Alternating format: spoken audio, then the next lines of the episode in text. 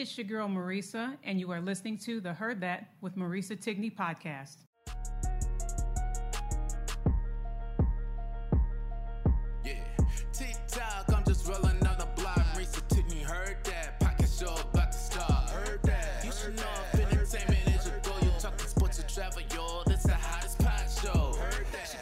Everything she says is truth. If you don't know now, you know. All you ever gotta say is heard that, heard that, heard that, heard that, heard that. Look, all you ever gotta say is heard that, heard that.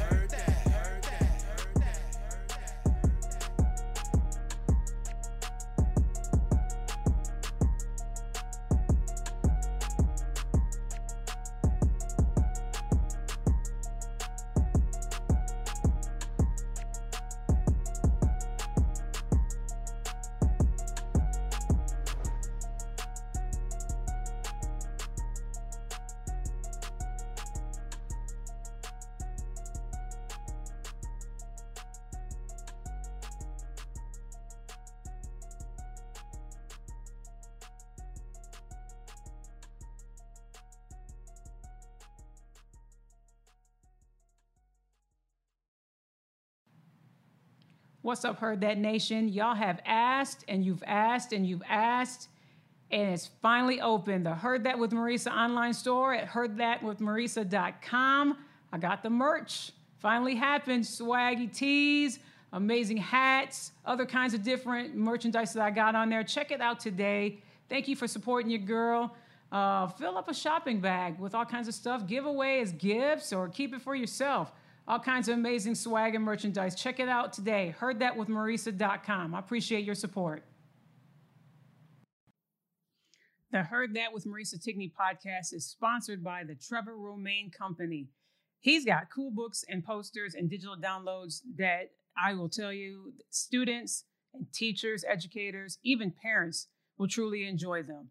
And check this out if you go to his website, trevorromaine.com, right now, and put in the code Romainiac, R O M A I N I A C, at the end of your checkout, you will save 20% off of your total order.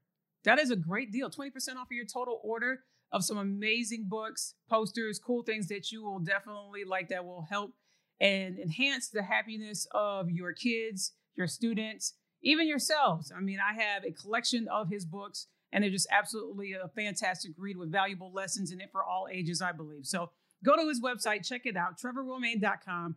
Put in a code Romainiac at the end of uh, your checkout, and you'll save 20% off your total order. That is trevorromaine.com. Check out all of his cool stuff that he's got going on today. What's up, Heard That Nation? Listening in the United States and around the world, you are listening now to the Heard That with Marisa Tigney podcast. If you have the pleasure right now watching on YouTube, hit that subscribe button so that you be in the know of any future guests that I have on the show, like this amazing woman here today. And I want to get it right because I, it's my show and I'm going to consider her as hip hop royalty because I can. Uh, I am so excited to have her here. Hip hop journalist who has written for numerous publications, The Vibe, Our Vibe, The Source, Rolling Stone, The Village Voice, just to name a few.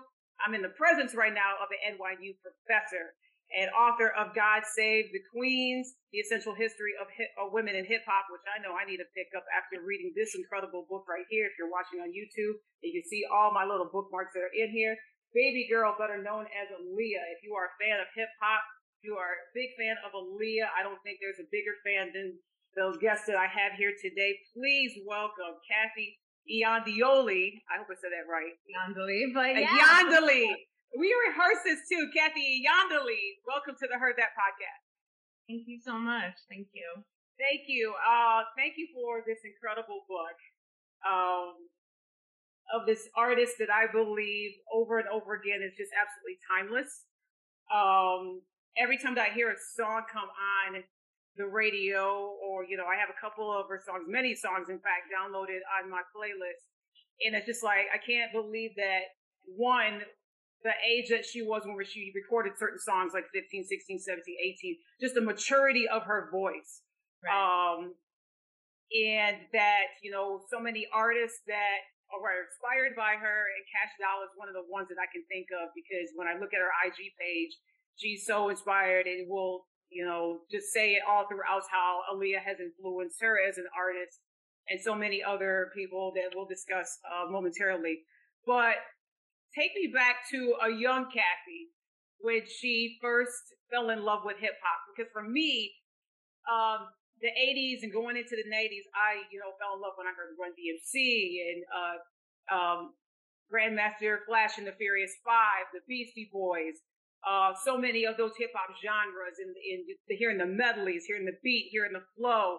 When it came to rap, what was your love, your first love? It could be an artist before we go and dive into Aaliyah, because obviously um, your love for Aaliyah, it speaks volumes in this book. But who was your first love when you uh, were listening first to hip hop? Uh, it was Ladies First. The, the Ladies First video was the one that did it for me. You know, mm-hmm. seeing Latifah and Monie Love, I was 10 years old.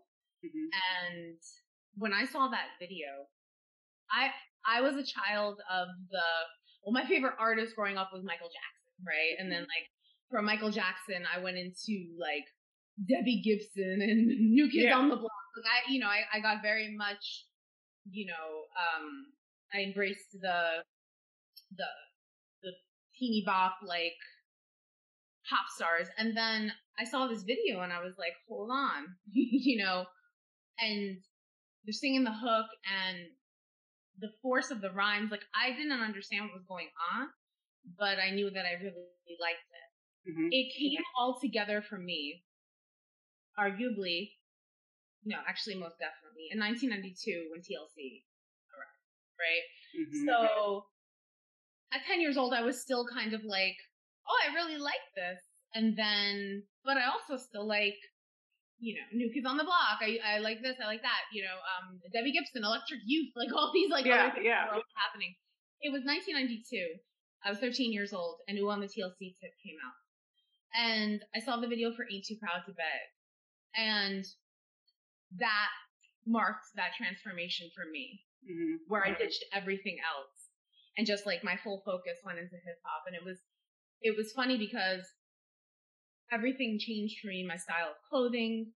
Um, I, I had balled up like green saran wrap and I, you know, in between um, 89 and, and 92, I was also just like really into a different world, right? Yeah. So so I had the Dwayne Wayne glasses. Mm-hmm. And I like balled up um, green saran wrap and put it on top of a, a cutout index card and I put it over the one eye because I didn't know what left eye I had on her eye. I didn't know it was a condom. Mm-hmm. So I mm-hmm. used to wear that around my Dwayne glasses and this thing. And then I had like I had the um the cross collar t shirt and like the mm-hmm. cross collar jeans or like Karl Kani jeans and the um my mother wouldn't let me have the um unbutton my fly t shirt yeah. The, the t-shirt, you remember? And I went to, I remember that because I went to a private school and going into college and there were certain restrictions of having that kind of dress and you like, you know, you can't be so provocative and then let alone me being in a private school, it was a Christian school. So certain stuff like that couldn't even wear one express. But when that bell came, you know, the shirt was underneath the shirt and, you know, all that, all that, that I wanted to express about the love of hip hop that you had. Yeah. And I remember I was like, I want the unbutton my fly t-shirt. My mom's like, uh huh, huh. No.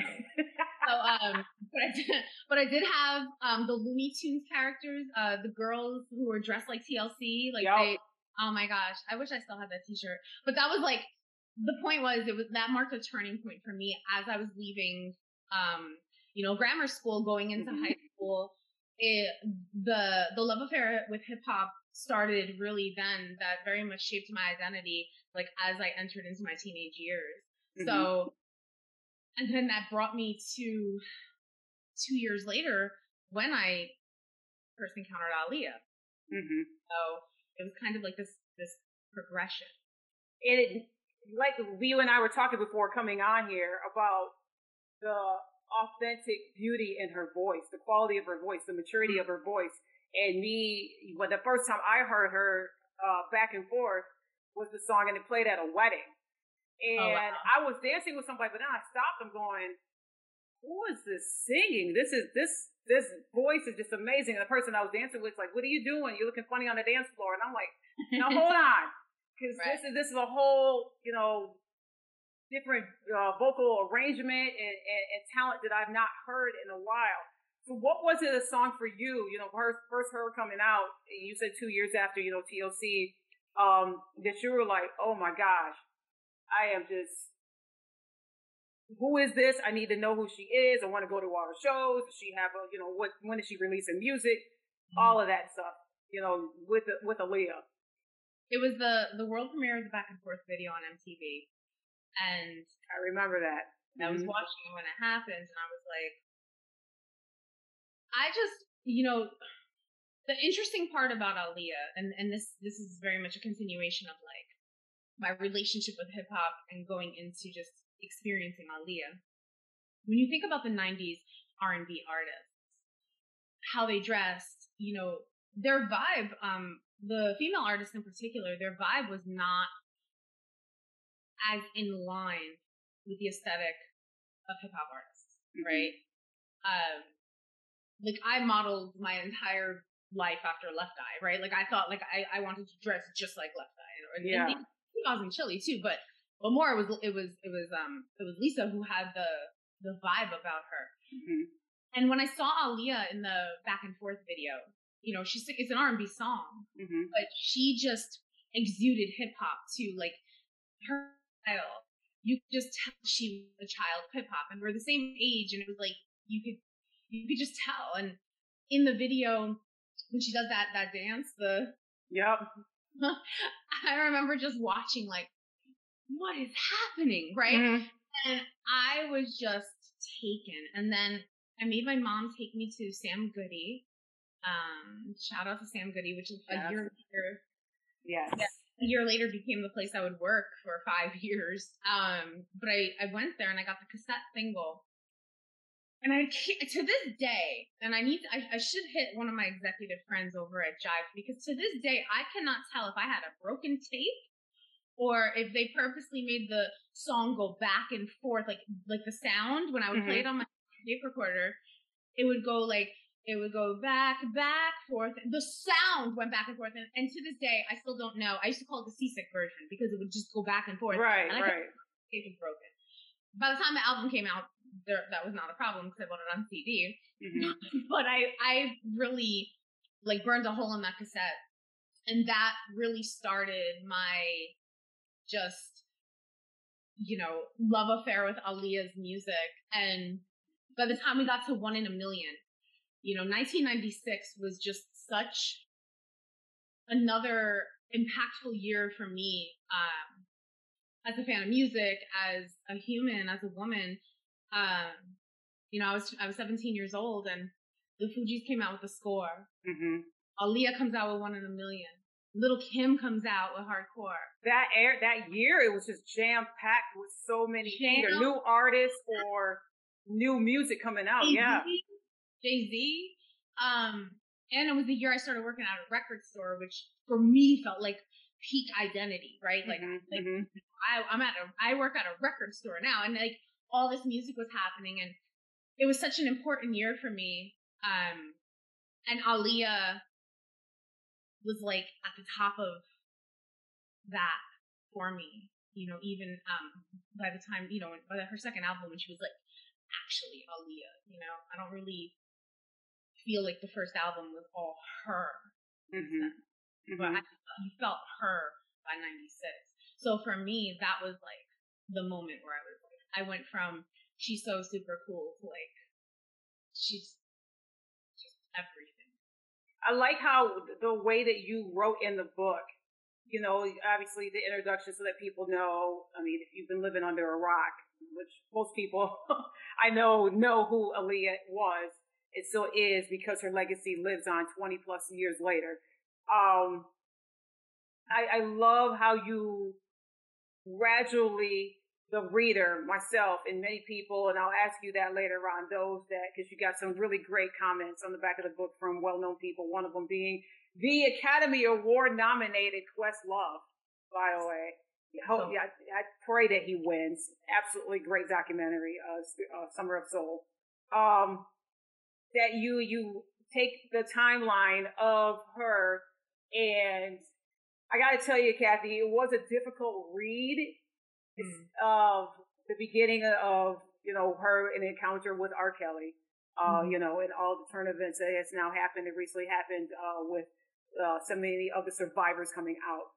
And there was a couple times I had to put the book down because it's just like I felt myself getting upset at him of what he did and and so forth. But then I had to look at it at her as the talent and mm-hmm. and you know her performing uh, with Gladys Knight uh, at the age of ten and you know started to become a vocalist of her own and you know gradually uh, building from there and, and, building her brand from there mm-hmm. um, from that and, and how you beautifully done that and it still shocks me that you never met her I, I felt through the book that you knew her that you two hung out that you two you know had a report because the way that you wrote it the essence of it. It was just absolutely brilliant. Um, take me through when you were when you were writing this book. Um, and I get, I keep saying beautifully written because it is. For myself as a person that had had followed Aaliyah, not the extensive that you have, and you know so many other fans that I knew uh, that know. Um, there was there so many memories that you had, you know, great memories you know, and I can give you an example, the Tommy Hilfiger thing, when she became a trendsetter. I mean, immediately when you started, when you wrote about that and the outfit that she wore, because, you know, Tommy Hilfiger back then had, you know, gotten himself in some hot water of the mm-hmm. comments he made and say, you know, it's a people of color, you know, we should be wearing his clothes. As I'm looking at my wardrobe going, I like what you have and I don't drop a good dime on all this stuff. So what do you mean I'm not allowed to wear it? But she catapulted, uh, as you wrote in the book, that, you know, Tommy Hilfiger needed Aaliyah, uh, and, you know, more than she needed him. Mm-hmm. Um, how, how did, how did, when you were writing this, did you keep the reader in mind, like myself, to, to enhance those memories that popped up? Because like I said, Tommy Hilfiger, you know, the, the, the whole campaign with that and everything else when you were writing that yourself. I'm sorry, I'm just so excited when I was reading this amazing book. The the memories of what she had accomplished in her short life. What was the accomplishment that you wanted to do and set for the reader when they were reading this this incredible book? Well, I think there were there were levels to it, right? Mm-hmm. Uh, for me personally, as a fan, I held on to those happy moments because I knew that there were parts of the book that were were, were pretty were pretty dark, right? Mm-hmm. So I had made sure, you know, to, to kind of make these moments as as big as possible, right? Mm-hmm. That that we felt them because they were big for the world too. The one interesting thing that I found was Tommy Hilfiger never went on TV with that statement mm-hmm. that they accused him of, um, which was was interesting because it makes you think about like if this hap- if that had happened now, he would have gone on Twitter and said, "I never, whatever." Like, there's no. He, they said he went on Oprah and said it, and he had never actually been on Oprah before. Right. on Oprah after the rumor circulated um, to, I believe, correct it. Mm-hmm. There was never an incident where he came and said that. um That he never said it. Yeah. Yeah. So the thing about Aaliyah with that campaign, and you know, I had the picture, the one where she's like um by the turntables. The, mm-hmm. Yes, that was like hanging up in my locker, and then there was like another the other one where she's got the the headphones and she's mm-hmm. about to, that was in my locker too.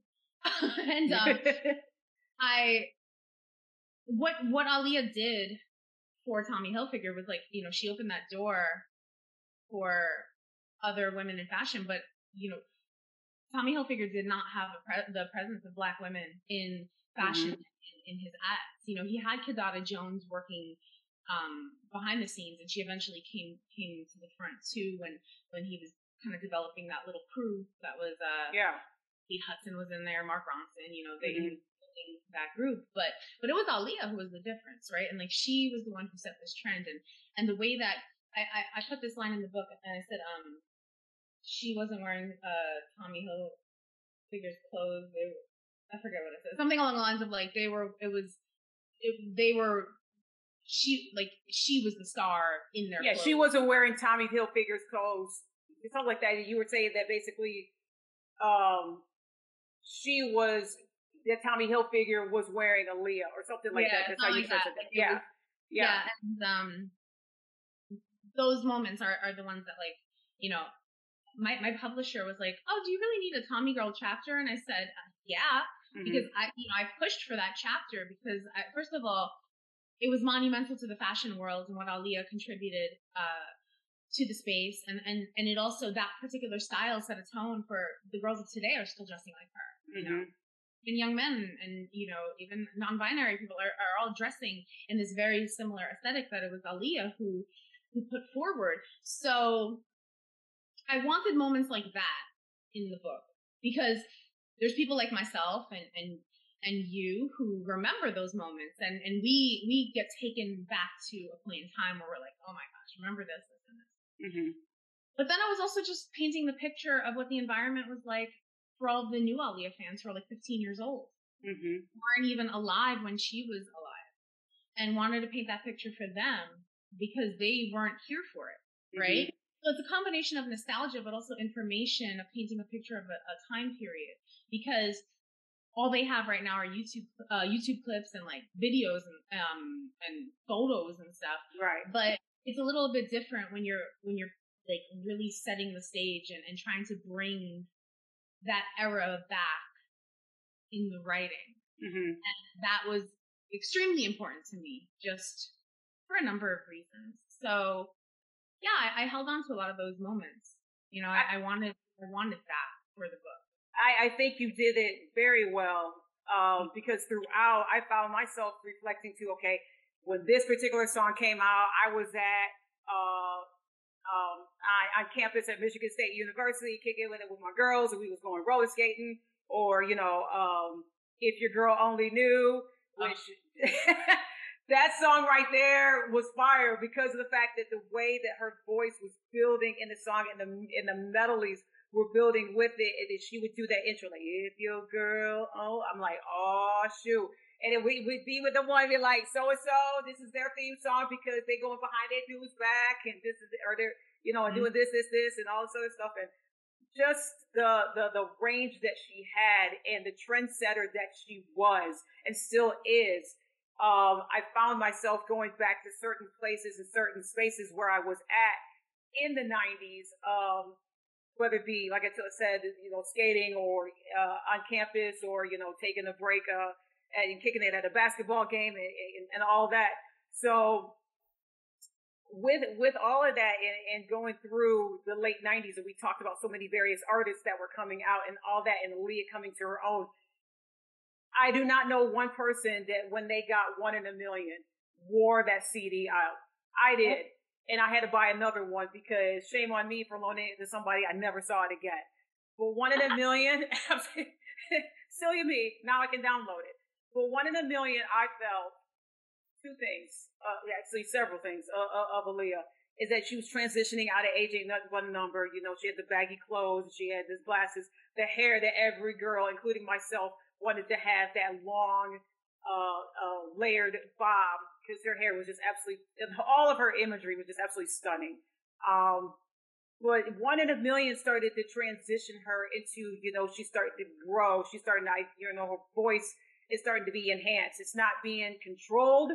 Uh, if that is, you know, fine to say from what it was with age is not one number. We're hearing Aaliyah, uh, having her say, having her way in this record, um, and having a great team around it. And what I found that was so great, what you did, is not only talk about Aaliyah and you know what her next chapter was, because that transition from when she was under the control of R. Kelly, I mean, let's be real with it, to you know working with Timbaland and Missy and Static Major, big difference in as far as vocal range and uh, creative content uh, and creative control too. With that, um, I, I I didn't know certain things of one in a million and how much Static Major had uh, had his uh, his thumbprint on that. God rest his soul. Uh, as well as Timbaland and Missy, I knew about them, but tell the people that are listening and, and watching one who Static Major was, because not a lot of people. When I was talking to folks behind the scenes and saying that you were going to be a guest on, Mm-hmm. it was surprising to me that those that were fans of '90s music and fans of Aaliyah did not know a whole lot about Static Major. Really? Yes, which was surprising to me. Hmm. Because I'm like, are you kidding me? His resume for the short years, because he was only, uh, fortunately, we- uh, was lost at 33 years old. Yeah. But I was like, okay, if you're a true fan of hip hop and, and R and B, you should know about Static Major. Yeah, I mean, you know, Stephen Static Major Garrett was a singer songwriter producer. Mm-hmm. you know, one third of the group Playa, but also a part of um, the swing mob that where Timbaland, Missy, Ginuwine, you know, the engineer Jimmy Douglas, along with a number of other people, have kind of all come together in uh, upstate New York to help uh, DeVante Swing put together Jodeci's um, the show, The After Party at the Hotel Mm-hmm. and you know there are people the people have spoken at great length about this experience and how kind of traumatic it was um, the way that the whole thing was set up Mm-hmm. where it was like Hunger Games style like write these songs and Yeah. woo, whatever and like competitive stuff but you know Static was a part of that and through the whole process of when, when Aaliyah entered what I guess we could call her prime right Mm-hmm. Static was behind two songs prior to the Aaliyah project, the, uh, the final album, that I think had the most impact. There, there's one thing that I do want people to know about Static. You know, outside of everything else, you know, if we're gonna pull like one of the songs that even after Aaliyah passed, that Static was known for, it's Lil Wayne's uh, "Lollipop." You know, um, Static's voice, he was able to to replicate voices for the songs that he helped create. He was able to kind of make shifts in these voices, in his own voice, Mm-hmm. to match what the artist was supposed to do for the song that he was like helping to tailor. Mm-hmm. So in Ginuwine's Pony, that's Static singing the hook. That Um, part I didn't know that. yeah. So, you know, it's I, I believe there's parts that are layered with Ginuwine, but and I don't quote me on this one, but I think it, the same is on So Anxious as well, where I, it's just he just has it, there's just a thing, you know. And um, Mm-hmm. so another example of that is in Are You That Somebody? Mm-hmm. The one, the primary. Sometimes I'm goody goody. Mm-hmm. Now, I'm naughty, naughty. Yeah. So, and how like he was able to almost meet Aaliyah Mm-hmm. at her um her vocal range. Mm-hmm. And the thing that I think was just the best part about the working relationship between Aaliyah and Static Major. Uh, and for anyone else who's listening who wasn't sure about him, you know, obviously he's a Playa who had the song Cheers to You, um, Mm-hmm. and also Static was part of just Timbaland's work and, and just an all around just brilliant, brilliant human. Um, but the thing about their working relationship is Static had a, a, a very different vision and a mission for Aaliyah than I think Timbaland and Missy did, and then the guy that she first started with. Um, you know, Timbaland and Missy were very much big on pulling out Aaliyah's strengths as well. Mm-hmm. But because Timbaland and Missy were such artists and, and so focused in, in what it was that they did, you know, you know, Missy writing the songs, Timbaland producing, the two of them kind of coming together and creating these works. You know, they would kind of package these songs and like give them to Aaliyah, who would mm-hmm. go to the booth. And usually it was just her and the engineer, Jimmy Douglas. And Aaliyah would, you know, sing the lyrics and like if there was something that she wanted to change, she would improvise as she was singing the song. Right, right. Static was different. Their relationship was different. The working relationship was he would get in a room with her and be like, okay, what do you want to talk about today? And she would say whatever, and like he would come up with a line, and then she would come up with a line, and then the two of them would come up with a song together, Mm-hmm. and then go into the booth, and you know, Aaliyah would do something. Static would be like, no, louder, you know, do this with more. He was there. He was very much part of the process. It was, it was Right. very different for her, and I think by by the time that project happened, you know, it was primarily recorded in Australia while Aaliyah was filming Queen of the Damned. Mm-hmm. And there was only a handful of people at that point who were working on that project. You know, it was um, Static, you know, Tank had um, written some songs, um, Eric Seats, you know, Butter, like, uh, you know, uh, Rapture. Like, there was a, there was just, you know, a bunch of new players in in the mix. Mm-hmm. And I think it was also because, you know, Aaliyah was kind of transitioning into this new iteration of herself, right? Mm-hmm. Heading into Hollywood, there had been five years in between albums at that point, right? Mm-hmm. Not including the fact that there, you know, we're not including Romeo Must Die, where she and like all of like the kind of the, the, the collaborations she had done. Right. Third album, there was a five year gap, right? Because so much had happened during that time period. You know, the, the Tommy campaign, um, you know, Romeo Must Die, um, you know, the starting of Queen of the Damned. Mhm. There was there was just a lot going on. So by the time she got to this project, you're talking about Aaliyah, a full fledged star. It was Mhm. very different from the one in a million situation. One in a Mhm. million kind of pieced together because so many people, so many producers, um, didn't want to work with Aaliyah once she left the other guy.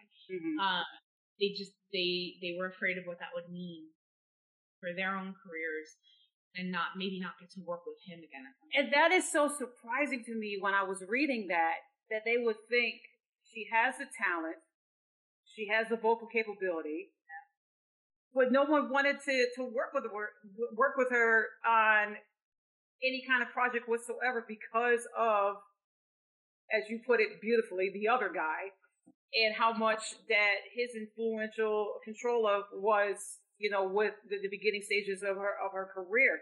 I was really surprised by that. That I didn't know. I don't think people. I'm going to give humanity the benefit of the doubt, though I do know that there are people who understood the magnitude of the, the destruction. I think talking to just a number of young black women, but we're going to give people the benefit of the doubt when we talk about this right now, right? Give them the benefit of the doubt and have them, and say that they didn't understand the magnitude of what was happening and what exactly was going on. Mhm. Um, we can we can say they they had the the the John and Yoko mentality of you know oh I guess they just fell in love in the studio not not even thinking about the fact that she was 14 years old and he was 26 15 27 whatever Mm-hmm. they don't they're like let's wipe that away in in in the minds of uh people in the music industry you're talking about one of the biggest if not the biggest R&B artist Mhm. in the industry right Mhm. he was completely all the superlatives were being thrown at him as like Oh yeah. like the R and B god. So they didn't understand what that meant, and Mhm. it was one of those things where they they probably were like, okay, I don't know, you know, it's like it's like which friends do you keep after a breakup kind of thing, right? Mhm. Like that, Mhm. and I'm gonna, you know, guess that's what the situation was. But I also want to shout out, you know, there's a lot of people who did work with Aaliyah, right? Mhm. Jermaine Dupri, you know, Darkchild, Puffy was gonna work with her. You know, she was supposed to be working on Biggie's album. You know, she had flown out um to the islands with all them uh to work, but then you know she got called back because a couple of producers had jumped on her project. You know, uh, Kay Gee from Naughty by Nature, and then Treach came in. Yep. Well, there was a lot of there was a lot of people who uh who did rise to the occasion. So I don't Mhm. want to necessarily say like nobody wanted to work with Aaliyah. There were people who were like, no, I mean they they recognized the talent, but I think we were at a point where they people didn't quite understand until the next album and the album after that that the talent was in her and not the environment surrounding her because the only constant in all of these things was her. You're Mhm. talking about an artist who, for three projects, her teams were entirely different each time around. Mhm. And the person who kept growing in her genius was Aaliyah, Mhm. right? So by the time we got to that final project, there was no way, shape, or form that you can say the person who was standing over her in the studio was the reason why the product was so brilliant. It all came together by the last project where when you listen, you can understand that this is, she's the constant and she's the reason. So, you know, backtracking to the, uh, to going into one in a million, you're talking about a project that's kind of piecemeal together, right? Right. You have one half of the project that's this producer jumps on, that producer jumps on, this producer, whatever. And then you got the other half that's straight Timbaland and Missy. And it came from Timbaland and Missy being advised by someone at Atlantic, it was Craig um, to throw their hat in the ring, right? Mhm, mhm. Take a chance to kind of um, audition for this project, right? Mhm. So they came and they they had this song, and Barry Hankerson and his son Jomo heard it, and they were like, "This sounds too kiddie for her." You know, Mhm. you you you know, unfortunately, like you can't. A 15 year old who's singing Age Ain't nothing but a number. You can't go now she's 17 and have her start talking about bubblegum, you know? Mhm. So, but Aaliyah listened, and what the song was was it was Timbaland's first, you know, foray into that that that signature sound that he had, you know, with the the lippity blip, like the the the, the sound, the production, and the way that the song, like Missy was like the way that they put it together. Aaliyah was like, okay, fine, you don't like the song, but I Mhm. hear something in, in these musicians. So they went and they flew out um, and met with Aaliyah Mhm. and they songs together. And then that's how they got back on. That's how they got on to do the remainder of that project. And Ginuwine, so they didn't even have studio time for this at this point. So Ginuwine was recording Ginuwine the Bachelor This I didn't know. And- yeah. and he surrendered his studio time so Aaliyah could work. And I think this this was the first moment of like you know teamwork, right? Like these this is Mhm. now you have a community of people that really just genuinely want her to win. Because how Right? many artists do you know that would do that? They would give up their studio time. You know what I mean? To take a I mean, chance that was, on. debut album too. Yeah. Like it's you know he his he was working on his album. Like it's not. I, I saw it as a win-win because both of their Yeah. projects were Mm-hmm. phenomenal. Yeah. Yeah, I mean, it was it was an act of generosity, and you know, in really wanting this artist to kind of to Mhm. to work with her, and I think it just tightened the bond um, amongst all. I think it was, would you say it tightened the trust level too? Uh, because going from the trust level of the person that she was with and on their first album to, you know, now Timba and Missy, Ginuwine, Static, um, when I was reading it, I just saw two different types of trust. Uh, if it, if it's, you know, you, you understand what I'm saying. So you saw, you know, a, a young girl that was in a trust of someone, but it was just like intertwined with all his intertwinings. And like you said, he was well known in the R&B world, pretty much untouchable. He had the vocal and all the talent to back it up. And then you have a team with you, which I don't think, I don't know if, if and I want you to answer this, where they truly wanted her to win and possibly that was something that was foreign to her because she didn't feel that the first time around. But she's accepting that now with people that she's surrounded by that want to enhance her talent her vocal range the music the lyrics. They they truly genuinely wanted her to do well. Don't you go anywhere. The Heard That with Marisa Tigney podcast. Will be right back after a brief pause to hear from our sponsor. The Heard That with Marisa Tigney podcast is sponsored by the Trevor Romain Company. He's got cool books and posters and digital downloads that I will tell you students and teachers, educators, even parents will truly enjoy them. And check this out if you go to his website, trevorromain.com, right now, and put in the code Romainiac, R O M A I N I A C, at the end of your checkout, you will save an 20% off of your total order.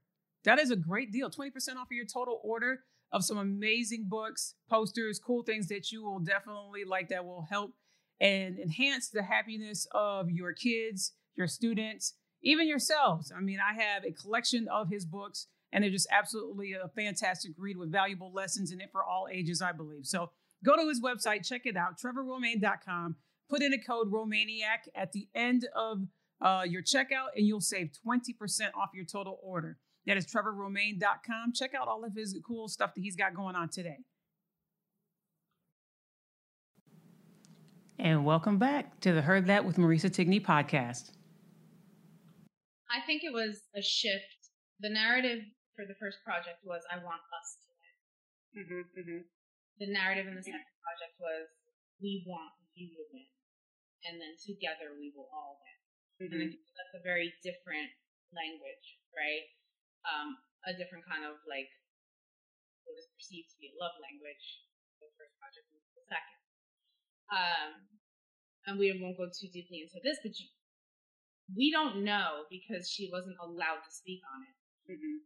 We don't know the depths of the trauma that she held Mm-hmm. from that situation. So the fact that she found a sense of community with this next collective, Mm-hmm. there had to be something special there because A safe space, yeah. a very safe space. And I don't, I think we would be all kidding ourselves to assume that she left that first situation and didn't feel an ounce of emotion or trauma or some sort of pain from it. Mm-hmm. I mean, be very realistic. And like the thing was, we, when she was doing her songwriting for the final album, a lot of the songwriting was her backtracking and thinking about what she had endured from No Time Mhm. So there's also that, right? So if you Yeah. a lot of those songs, you hear something very different from what uh, you had ever heard from her because I think she was in that point of like deep reflection. You know, she was 22 years old and, and, and recognizing things and, and hearing and thinking about things. But yeah, you know, the the story was different. These are people who were like, all right, I'll give up my studio time. Okay, I'm just gonna fly out and audition for you. Like I I want, you know, it started. Her career started with her auditioning for that guy, and then it moved into them auditioning for her Mm-hmm. there's there's a difference, right? Yes. So I think there is kind of like the energy was was completely different, and, and it was something she needed, and something she deserved, something she Mhm. deserved. You know, at the end of the day. We saw a transition from, you know, Aaliyah with, like I said, again, she was the trendsetter when it came to fashion, but we saw a shift in that where we're seeing Aaliyah, the stunning version of her. You know, she, she had that sex appeal where, you know, she had the, you know, the midriff and, you know, the, still the baggy pants, you know, that many of her followers and those that, you know, idolized her love that kind of dress. But we saw a little bit more midriff, we saw a little bit more skin, we saw a bit longer hair, part of it over her eye. You know, rumors saying that she had a lazy eye. I was like, whatever, she was stunning. It didn't matter. Who cares? Um, but I, I think of the video, um, try again. Uh, just, God, she was just, just absolutely, just the dance and the vocals and, you know, how the video all came together and just the, she was just gorgeous in that video. And, and I, like, while I'm talking to you, while I was reading the book too, while I'm talking to you, I just see that replaying over and over in my head. It's just the, how, just beautiful. Absolutely Yeah. beautiful. Uh, she, she was in that video and then coming to her own. I just felt watching that video and I was, you know, when I was getting the notes and everything together the other night, I was watching and I'm like, she feels comfortable and felt comfortable of her inside and outside beauty. Whether, you know, was the director saying you need to do more of this or the steps or anything else. I took it as, okay, I'm watching this video. She had the lyrics, she had the talent, she has the beauty and everything else. But it seemed like that she embraced all of that herself. She did. She did. She. It's hard to watch that now and not feel like we were robbed because she left two years, three years later. Mm-hmm. Actually, well, Try Again. It was what? Try Again came out in 2000. Yeah, I think it was 2000, yeah. yeah, a year later. Because yeah. I was thinking, are you that somebody that was 98? But Mhm. it, it was hard to just. It's hard to look at that and be and feel like she was she was on the precipice of something, right? Mhm. there was there was an evolution that was happening within her. Uh, you know, she was an adult, you know, a young adult now, and, and she was entering into just like woman, right? And like it, it's I don't know. I I it's it's bittersweet watching those things because you you you remember the emotions of like watching it when mm-hmm. it was mm-hmm. happening in real time, but then you think about just like all the what ifs. But it uh it was a turning point for her, and I think in turn was a turning point for pop music mm-hmm. because the direction that pop was going in, following um, what Aaliyah did in that song, and then uh, in uh, going into the last album, mm-hmm. is, is, is, really the framework for modern pop music. And I yeah. and I with One in a Million as well, but it was um, the way that Aaliyah was like experimenting with different genres, mm-hmm. the way that she was kind of changing things up. It, it set it set a standard for what we're still experiencing yeah. 22. it's incredible. I'll throw, you know, as you mentioned, Are You That Somebody in there too. And the, the fun fact you put in there that was just like, oh my God, I never knew about that was the baby sound in there and how that yeah. came about. Yeah, I, I didn't know that because I promise you, Kathy, when that song came out and everybody heard the, the baby sound, they were like, immediately when did Aaliyah have a baby? Is that her baby? Is that her, you know, I'm going, wait, what? Don't ruin the song by doing all these conspiracy theories right. of this, you know. I mean, she's got masterminds that are doing the sound and you got Timbaland and the hook and all of that stuff. But tell everybody the once and for all so that people can stop the little theories and those that are thinking of it. The little baby cooing sound, uh, the laughing sound that's in in the song itself, where how that idea came about. Well, it was definitely not, uh, you know, the like Aaliyah, uh, uh, some you know child of Aaliyah's, nor was it, you know, another rumor that they said that um it was pulled from home videos of Aaliyah as a baby. Yeah. So they they had to uh they were given like just a couple of hours to put this song together. Um, you know, there was an opportunity to get on the Nutty Professor mm-hmm. uh, soundtrack, and wasn't Nutty Professor Doctor Dolittle, Happy. Um. professor. Okay. No, Dr. Dolittle. Same um, actor in both ones, yes. Right, right, right. Eddie Murphy. Um, and, and and both like banging soundtracks. I mean, yes, like, yes. You know, go there. But mm-hmm. um, yeah, Dr. Dolittle. And the with the soundtrack, you know, the, there was this opportunity to um, get a song, and Barry had told the the label that they had a song already, and they didn't. You know, mm-hmm. they, were, they were out in LA, I believe it was, um, he came back and he's like, "Hey, I told them we had this song and they were gonna pay like an exuberant amount of money for it." So they were like, "All right, I guess we got to do this song, right?" Right, right. Whole song together. You know, um, Static had already had lyrics, and you know Timbaland was messing with the sound, this like beat and whatever. Um, at first, Aaliyah was like, "eh," but then you know she started to like it. And then um, at the end of the whole thing, they're done with the beat and everything. Timbaland was like, "Wait a minute, you know, this needs something." and he pulls out this CD of like this baby, and he's like, and like adds it into the song, and there, you know, when I I speak to the to Jimmy, the engineer on the song, um, mm-hmm. about this, and he was like, it was really not, you know, people over the years have searched for a deeper meaning to why this actually was on the song, and it really was just Timbaland hearing this song and being like, what can I add to this to just be like, oh, what? And then him just running and getting a baby. Mm-hmm. Like, and it was just, it, it's funny because it, he just like kind of put it in. And then, you know, Aaliyah heard it and she was like, oh, that's cute. Like the baby sound is cute. And that's how it happened. Mm-hmm. Um, yeah, not, not Aaliyah's home videos of either her or, you know, anyone else. And it's intertwining, uh, Timbaland, uh, correct me if I'm wrong, calling her baby girl it was the first time um on record mm-hmm. that he called her that, and like you know, obviously it, it later birthed the title of my book, you know, Baby Girl, better known as Aaliyah. Um, mm-hmm. So yeah, that was the first time that we, as the fans, heard her be called that on record, and you know, obviously it led to mm-hmm. so many people who adored her, either personally or from a distance, calling her Baby Girl. Right. You got Aaliyah, this amazing talent, vocal artist, can sing, and, and, you know choreographer. Then you have now Aaliyah, the actress. Mm. Um, and a staple movie that I will watch, and if it was the only movie left, I don't care, is Romeo Must Die.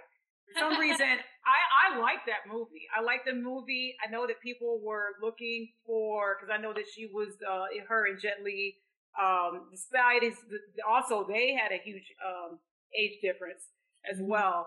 Um, I don't know. Something about that movie to me was just so uh, full of action. I respect mm-hmm. her for doing her own stunts.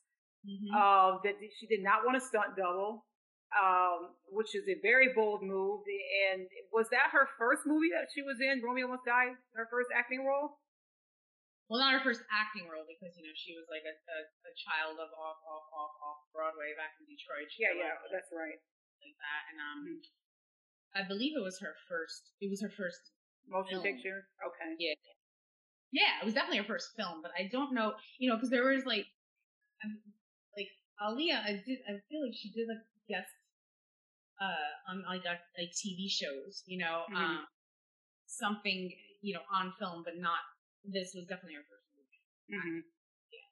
And it's amazing how much of a natural she was in there. Like you'll get ones that it's a very rare find where you'll have that person that it's their very first big picture, motion picture, and just as many times they rehearse and, and the script and everything else, and it seems like that they're supposed to be a fit, and you know you'll hear about it or read about it in Rotten Tomatoes and other critics they'll talk about it as well. I didn't see that with with Romeo Must Die. A lot of people that, uh, and again, you know, going back to my college years and then leaving out of college, um, loved the movie. I remember going to uh, in my hometown of Lansing, uh, seeing it in uh, one of the AMC theaters, and it was packed. It was packed that night because I mean, you had girls that was dressing like Aaliyah and everything else, and and um, there was a few people, a few naysayers. They were saying, "Okay, you got this Asian dude, you got this black woman. How in the world is this gonna work out?" But overall, like at the end, I'll remember people leaving out the theater and just giving a standing ovation to her mm-hmm. and how she naturally gravitated to that role of of I'm trying to think of the name of the, the person, the character that she was. Yes. Yes. I mean, it, for me, that was just one of those classic films that I, I will put that in the top 10. Because her performance alone. It is. It's, it's a really, it's a really good film. And, and, you know, we got to remember in high school, Aaliyah majored in film and dance, right? Mm-hmm. So she, um, as a kid, she auditioned for the role of Judy Winslow, um, Family Matters. So she was trying to get into acting mm-hmm. kind of at the same time as as uh, singing. So there was there was kind of this parallel that had run, but I think once the music took off, the rest, you know, that that kind of uh, that part of the career was like kind of put on hold until Romeo Must Die. But I think she had also been waiting out for something that she felt was like authentic to her, and, and there was I think there was a lot of similarities between like the Trish character and Aaliyah, you know, mm-hmm. and um, which I think really played into her decision to want to take on this role. And you know, um, people would say when she played Akasha in Queen of the Damned mm-hmm. that there was it was like kind of a, a straying from who she was, which is something yeah. that she wanted to do by that next project. But because Aaliyah was so fascinated with Egyptology, there was some kind of, you know, um, synergy between the Akasha character, mm-hmm. you know, because she's the mother of all vampires, she's an Egyptian, um, uh, you know, vampire. So it was there. There was still some sort of kind of like, you know, synchronicity going on there that still spoke to something that Aaliyah was very much into. And I heard, I mean, I don't know how, I, I heard this throughout when I was uh, working on the book, but I didn't want to include it because I couldn't, I couldn't get enough uh, confirmation. But she had also auditioned for the role of Storm in X Men, from what I heard, and like they had tapped her to play it, but I don't, but it didn't work out. And you know, obviously she play Zee in the Matrix films, mm-hmm. so, but I heard all So I mean, there was there's some super superhero you know, element of what what it was Ali was going to do in her next acting role, which I thought would be really cool. I, I just someone that is an artist, and you said you know she had a background in film and acting, and Um, you know, I, I, I applaud those that, you know, they're not just musicians, you know, mm-hmm. that everybody knows them for singing, but they broaden their talents to, right. you know, motion pictures and films and everything else. And then, then we see, you know, I don't know, what, a year or two later that all of a sudden she's on the biggest stage ever, mm-hmm. the youngest to do it, and that's the Academy Awards. Um, and I, yeah. I will never forget that because I watched it that night and just you know number one her her whole attire you know because you're used to the crop top the baggy jeans and all of that and you know the amazing appeal that she had but her coming out in that this beautiful black gown uh owning the stage singing um from the movie anastasia mm-hmm. um just carrying just this and i and i was watching it the other night and it just gave me chills all over again as it did that night when i watched it uh years ago her presence, um, how she just captured the audience just singing that song. Uh, it, it, it was something that I, I will never get forget. And again, and I will keep saying this over and over again, just the essence and maturity of her vocals. Mm-hmm. It's beautiful. She was just, she was just unbelievable. You know, I, I think there was, there was just, this was, this was, um, you only get like one Aaliyah in a lifetime. Mm-hmm. And I think that was something that I really feel like we're only slowly beginning to realize that now, right? Why do you think that is? Well, I think for a number, right? I think first off, she left so suddenly, right? Like I don't nobody, nobody predicted that she would die in a plane crash at 22 years old. Mm-hmm. No. I, I that, that, nobody saw that coming, and nobody would also see coming that a few weeks later 9/11 happened.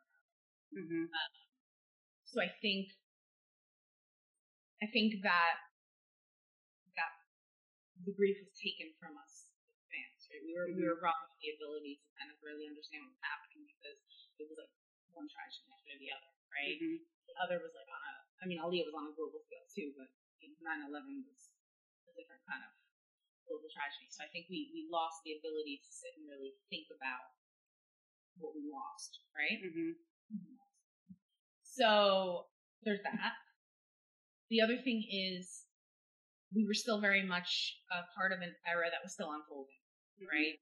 So it's kind of hard to see what the through line is and where that concept of a legacy really begins and ends, right? Because mm-hmm. it's still happening.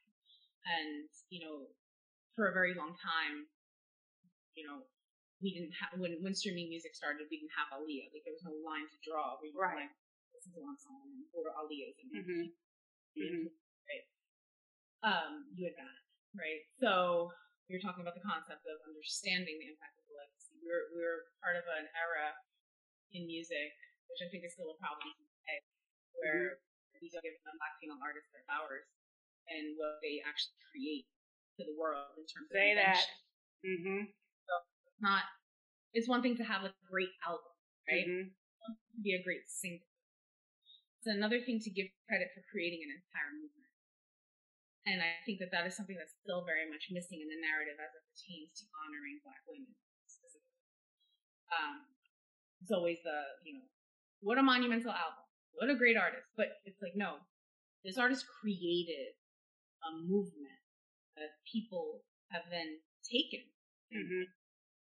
and incorporated it into their own personal ethos or whatever, right? Like that, yeah. Know, so that was definitely an era where, you know, still going on today, but we weren't we weren't acknowledging who who it was that was in the driver's seat. Mm-hmm. I think that, truth be told, the the 1994 1995 era followed her through the end of her life. Mm-hmm. So there, there was always going to be someone who would bring this up. And it was almost like it was like the stigma, right? Mm-hmm. And it and it had continued even obviously into um, her passing. But I think because we are now all universally understanding of who that man truly is, Mm-hmm. how demonic he is. Mm-hmm. Now that we all understand that, right? Mm-hmm. We can take the stigma away from Aaliyah and just leave it in his lap where it belongs. Mm-hmm. And I think agree. when, when you remove that side conversation that people still had, and if you worked in the music industry, not a single room didn't whisper those rumors or stories whenever her name was mentioned, even you know after she passed. When we when we can remove that piece from her because she doesn't need it, you know, she's a survivor, not a victim, right? Mhm. Not a wife, not a girlfriend, a survivor. Yeah. When you when you- when you give that to her, and then when you look at all of these artists who have taken a page from her playbook, when you look at how for three projects she was the thread, she was the nucleus. When when you look at how people are still dressing Mm-hmm. um, still sampling her, Mm-hmm. copying her, right? I think it's only now, right, that we can look at it all in the big picture Mm-hmm. and say, this woman was a once in a lifetime human. This was a person who was born to change the world and unfortunately could only stay for like two decades Yeah. before she could leave. Mm-hmm. And I think, but it, it, it took, it took this almost the same amount of time of her entire life right. for everyone to finally understand who it was that Aaliyah was and what she contributed to the world as a whole. And, um, you know, my goal with the book was to really just put it all in between pages, right? To kind of to put that all together so that you can open it and then you can read the progression. And by the time you get to the end where I'm still talking about the future, you Mhm. can then understand that this woman changed the world, right? She did. changed music, she changed fashion, Mhm. you know, she even changed film in, in a number of ways, right? Mhm. when you see when you see the way sci-fi films um work female characters in there are so many nods to akasha Hmm. how Ali, I didn't think about that you just said that. Wow. Yeah. Yeah. right and so again it was this was this was a person who was never going to be replicated and people may try it's just it's never going to happen Mhm. So I think it's just very important that we just make sure that we honor her. And you know, I, I do hope that the next honoring of Aaliyah, well, two things I hope for her. Um, she needs an, a VMA Vanguard Award, right? But she also needs a star in Hollywood Walk of Fame. Agreed. These are these are things. that This these should be no brainers. Mm-hmm. The, the fact that th- these things haven't happened yet, um, it just blows my mind. And I was hoping in her lifetime she would won uh, a, a Grammy award. Um, yeah, because I mean, like like you and I just had said in this conversation, when her record, when her album "One in a Million came out, it was just loaded with all of that talent, talent that was also nominated because that female class for best record, best artist, and so forth. I mean, it was absolutely loaded, and I believe um, it was Lauryn Hill, the Miseducation of Lauryn Hill, that was just that album that was on everything. I mean, I had that album too, wore it out, and then she swept every category.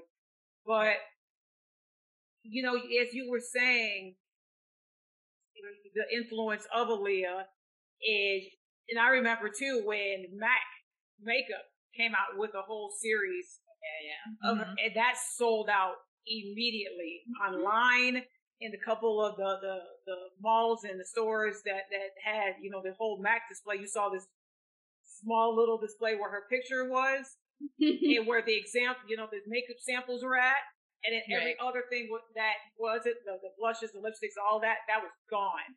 Um, and I had asked the manager. I said, "How long was this on display?" He goes, "Today." Huh. And I said, Oh, and how long did it take? And he goes, Two hours.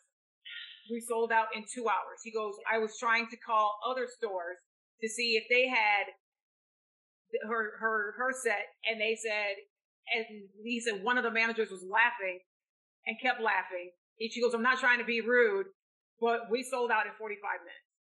Oh and that's Yeah. why she kept laughing. She's like, yeah, good luck trying to find anything of that.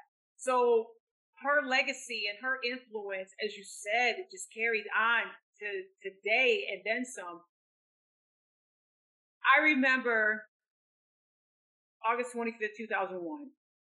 I remember it wasn't MTV that I found out. It, it, and I verified it afterwards. I remember it was announced on the Today Show. Mm-hmm. I thought it was a joke. Mm-hmm. I'm like, there's no way. Right. There's no way.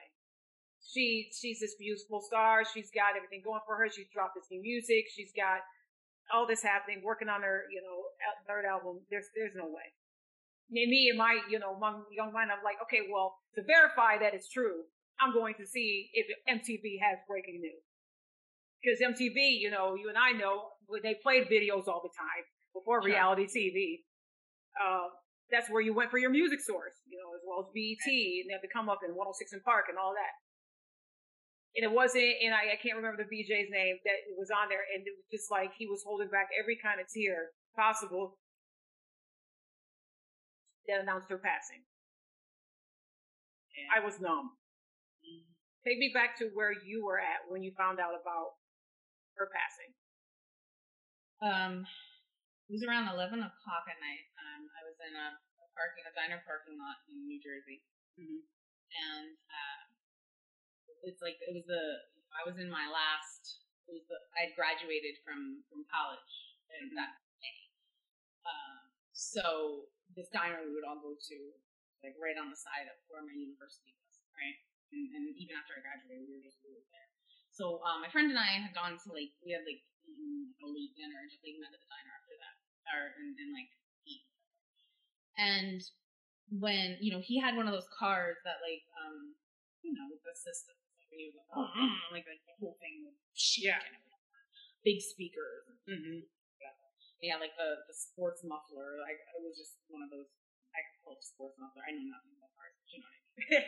yep, I do. So he starts the car and you hear you hear I heard Angie Martinez's voice. Mm. And that was Angie Shift. So I was like, huh, I wonder why because you know Hot 97 was on the radio. I I wonder why Angie's talking. And you know, it wasn't like in the, you know, this is Angie Martinez, like it wasn't that kind of Angie, right? Mhm. It was, not, it was like very solemn, like she was very solemn, and I was like, huh. So I was walking in my car, and I'm just like walking slowly, like trying to listen to what's going on. And my friend was like, hey, he's like, I think Aaliyah died in a plane crash. And like, I stopped, and um, you know, I in the book I say like, as I said, you know, when like the sound leaves a room, well, it felt like the sound had left the entire planet because like I I stood and I just felt like everything wall, wall when you said that, right? And I was like, what? Like you know? So I I get back, I go over to his car and I'm and I sit in the, the passenger seat and we're listening on the radio, and you know they're reporting the details. Um, it happened around six o'clock in the in, in Yokohama. Mhm. We didn't get word until like eleven something but the most of the news outlets didn't report on it until after midnight, which is why stories say August 26th for the most part. And then obviously the time television that followed on that Sunday morning, you know, obviously had a different uh, timestamp on it. Right. So we were sitting there listening, and I was just like, it was like, it was one of those things where you know you just you're just like in such disbelief, and then driving home and I'm like changing stations on a. Z100, Power 105, 103.5, 98.7, and it's all Aaliyah playing. And I'm like, stop. Like, like, I'm talking like, like in the car ride, right? Mhm. And I got home and my eyes were swollen. Like they were so big. And I got into the house and my mother was like, what happened? Like, you know? Yeah. Uh, and I was like, Aaliyah died in a plane crash. And she was just like, oh, honey, like, I'm like, you know, and, and, and she felt it because that moment for me, it was different when, you know, I was, I was really hurt and, you know, I cried when Tupac, um, died Mhm. you know, I cried when Biggie died. Um, I even cried when Kurt Cobain died, right? Mhm. But it wasn't like when Ali, right? Like it was, it was different. Those those artists were like artists I like liked and listened to and, and you know felt um connected to their music. Right. But Aaliyah felt like my friend. Like I felt like my friend. Mhm. and that was where you know that that hurt was very different and it was um it still hurts to talk about it. And it's and and I think it's because when someone obviously without knowing it shapes your identity so much Right. know, and and has become a part of you you know um and they pass away it it was just it was one of those things where i just it was hard you know and and also we're we're the same age. We were born like a month apart. And you know i was i just graduated college like and, and you're on you're you know starting your life or whatever and Ollie had died, you know, and it was it was just it it was it was terrible. It was it Mhm. hurt. And, um, getting, I went, I went to like, I drove or like I drove by like you know the funeral, and you know I I wasn't. I didn't actually like actively get out of my car and stand amongst everyone um until her two year anniversary Right. when I covered um the anniversary at Ferncliff, and that was when I actually like went out. I I don't know what it was that like I couldn't I couldn't bring myself, and I, I also like the traffic in New York City during that funeral was just like unbelievable. Right. But like you you know you want to see like I don't know if you want to be a part of it, but like you do like you you felt it like you know so it was like just driving there and just being a part of the crowd, right? Mhm. um, you just wanted that moment of making peace with the situation for yourself. Like again, it was it was just this like need for closure. Like I and and I felt, and I can I can say this with confidence that like it wasn't until I like wrote the last word of the book that I feel like I finally have closure um in dealing with the death of Aaliyah. So what I had hoped for too with the book was to give another person a sense of closure in reading the book because I don't know what it was. Like I couldn't go to the like, whether it was the funeral, whether it was the anniversary, no matter what, I didn't feel like the chapters were closed. And maybe it also had to do with the fact that we us through music. Maybe it was like a combination of all Mhm. this. But I didn't feel like I had closure. Mhm. Um, and I know that there were other people that felt the same way. Right. That's what I was gonna say. I felt that with the last parts that I read in the book, but I also felt that Kathy was with the chapter four page letter yeah. and all the letters that were in there. And I was not prepared to have a bunch of emotion that I did when I was reading them. And that's why I recommend people that really, really, you know, they say they're fans of hip hop and Aaliyah to really get this book because I don't want to give away these amazing letters. And the beautiful thing of seeing these fans write to Aaliyah is that the age range that you have in there from someone that is in their teens, someone that's in their mid 30s. I mean, you got all different kinds, and I'm sure that you could have put hundreds and hundreds and thousands of other letters in this so book. many letters too, and it was, you know, unfortunately, like I wish, I wish we we had thought this roll out better. You know, instead of made a let's say a website. Um, some Mhm. of uh, some of the letters we were working to put on the web and, and and kind of at least you know make something um work in that way. hmm it was um there were so many letters to choose from, and you know, reading them was just it was like a gut punch because I I remember like there was there was a, a theme with some of the younger fans where they would hear Aaliyah on the radio and they you know um would go and look her up on YouTube and watch the videos hmm this one fan had this experience where he went to his mom and said, I want to see Aaliyah in concert. And she said, I'm, I'm sorry, baby, she died, you know, in 2001. And that's when he found out Aaliyah died. You know, I was in a parking lot in college, leaving Mm. college. hmm He was eight years old I think it was. I mean, there was a couple of instances of this exact moment. He was he was a kid, or she was a kid, like you know, and the mother was like, "No, Aaliyah died," and that's when that person learned that Aaliyah died. We we right. all have that story, even if um it's years and years after her passing, because you you still you're not introduced as a kid when you're learning about music to hey, here's this deceased artist. Mm-hmm. You know, that's not the first thing you say when you press play on a song, mm-hmm. right? You just press play on the song, you fall in love with the song, you yeah. fall in love with it, and you find out the artist isn't here, which is a different kind of emotional pain and grief, right? Mm-hmm. So, yeah, reading those letters, it was like, I'm so I'm so happy I put them in because that it just it really like you, you had like there was fans from Brazil and you know um, Canada and Kentucky. I mean, they were they're everywhere and I mean, fans as young as 11, 10, uh, 10, 11 years old that talked about in depth about how they researched Aaliyah, went on YouTube, um, you know, saw the, the beautiful uh, images that you and I talked about that we actually got to see because, mm-hmm. you know, thank God that we lived in the era of the 90s. It was, you know, witness to the genre of music and the hip hop and new jack swing and all that. Mm-hmm. Um, mm-hmm.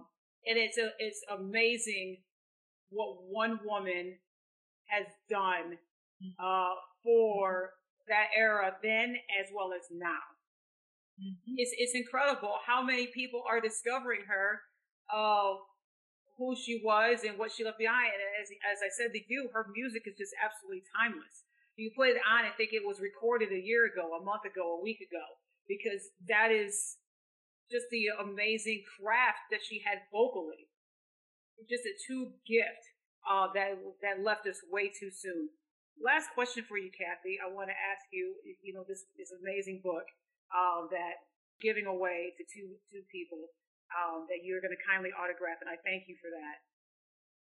If Aaliyah was still here and saw that that you just journeyed her so well in here, what do you think she would say to you? What kind of what in your head? Because I don't know, like after you wrote, you know, the the part, like I said, you and I said, you know, at that last bit of the chapters, and you know, you're going on to the you know four page letters and everything else in the studio um, imagery that you had uh, beautifully at the end of the book. Um, what do you think that that she would say to you after all that was written, after all that is said? Um, because I'm just wondering if you ever ever thought about that while you was writing it. All, all these incredible, incredible. Um, and side note, this is the only time that I've read a book twice, and this is this is it. Um, what do you think she would say? I don't really know, but I can tell you what I said to her. Okay. When I finished the book, I said out loud, "I'm sorry we couldn't do this together." And that I hope I, I would think I would I would want to believe that if she we would have done the book together. Mm-hmm. Uh, we would have co-authored the book together. That's that's what I would hope. So if if she were here, the book might have been looked completely different too, because you know I wasn't in her head, right? Like I had mm-hmm. to go into other people's heads and read articles and try to kind of deduce for myself, which is why I try to make it as objective as possible. Mm-hmm. But if she were here, you know, it would be an entirely different book. Um, I don't doubt in, in, in many ways because it would be coming from her place. Mm-hmm. But you know, I would hope that she would say, you know, we did it. We put out a book, right? Um, you know that that's what I would I would hope. I I don't there would be so many different circumstances if Ali were here just for myself as a as a writer for the planet. So, mm-hmm. um, but yeah, the the thing I did say when I finished the book was like, I wish we did this together. Yeah. Um, yeah. I mean, I I hope that up there, you know, she's happy with the book. That's, that's all you can really ask for. mm-hmm. You know, I, I, I hope you know she was painted in the brightest light, you know, because that's mm-hmm. she was just she was just light, she was energy, she was everything. So yeah.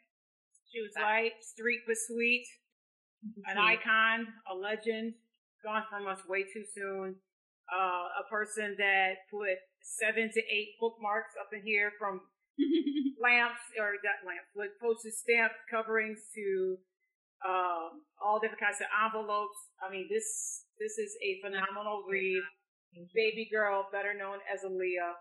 Um, wherever books are sold, uh, pick it up. You know, support Kathy in this because she she did the dang thing. Where can they follow you on social media, my friend? Um, on Instagram and Twitter, Kath3000, K-A-T-H 3000. What's the 3000 stand for? Andre 3000. Yes. You said that. yes, y'all, pick up this book. It is a phenomenal read. She has done the research. Um, and for someone like myself that uh, is more of a person that will, you know, do books on, on tape and all that stuff. And her causing my kind of history of reading it twice is worth a read. Kathy, thank you so much for coming on the podcast. Thank you so much. Thank you. Thank you everybody for listening and Heard That Nation. I appreciate you. And as I always end the show, take care, stay safe. We out. Be in the know of new episodes that are coming up on the podcast at heardthatwithmarisa.com. I'm also available on Instagram at Marisa Tigney Podcast, on Twitter at Lovely Marisa T, as well as Facebook on a social media page, Heard That with Marisa Tigney. I appreciate your continued support.